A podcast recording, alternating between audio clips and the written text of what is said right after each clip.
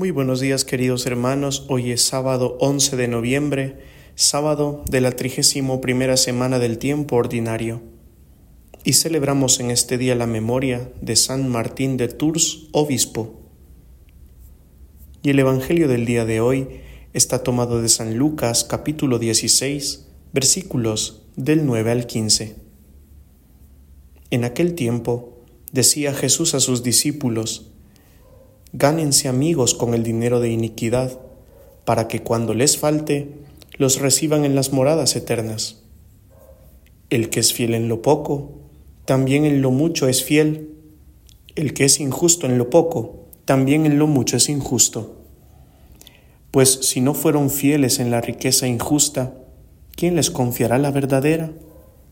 Si no fueron fieles en lo ajeno, lo de ustedes, ¿quién se los dará? Ningún siervo puede servir a dos señores, porque o bien aborrecerá a uno y amará al otro, o bien se dedicará al primero y no hará caso del segundo. No pueden servir a Dios y al dinero. Los fariseos, que eran amigos del dinero, estaban escuchando todo esto y se burlaban de él. Y les dijo, Ustedes se las dan de justos delante de los hombres, pero Dios conoce sus corazones, pues lo que es sublime entre los hombres es abominable ante Dios. Palabra del Señor. Gloria a ti, Señor Jesús. Jesús lo tiene claro. No se puede servir a Dios y al dinero. No es fácil escuchar esta expresión sin sentir cierto recelo o preocupación.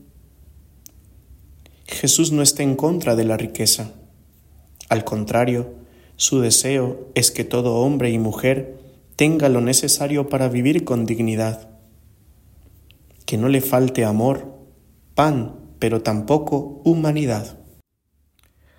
Jesús usa una expresión muy genuina para referirse al dinero de los ricos. Le llama dinero injusto. Nosotros podríamos preguntarnos, ¿Por qué es injusto el dinero si se gana con el sudor de la frente y con los esfuerzos necesarios?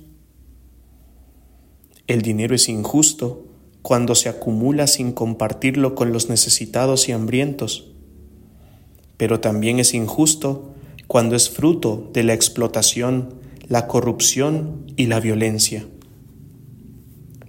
En aquella sociedad, los únicos que podían almacenar en sus cofres monedas de oro y plata eran los terratenientes y nobles de la época.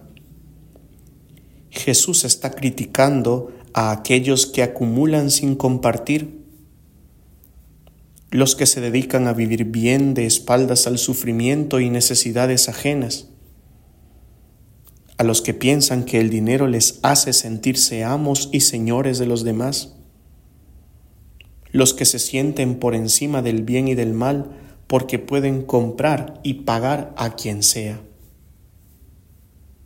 Eso lleva a deshumanizarlos, a dejarlos esclavos de sus propios bienes.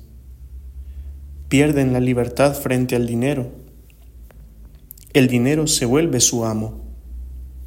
Sin darse cuenta, su corazón se endurece, su conciencia se distorsiona su vida se estanca.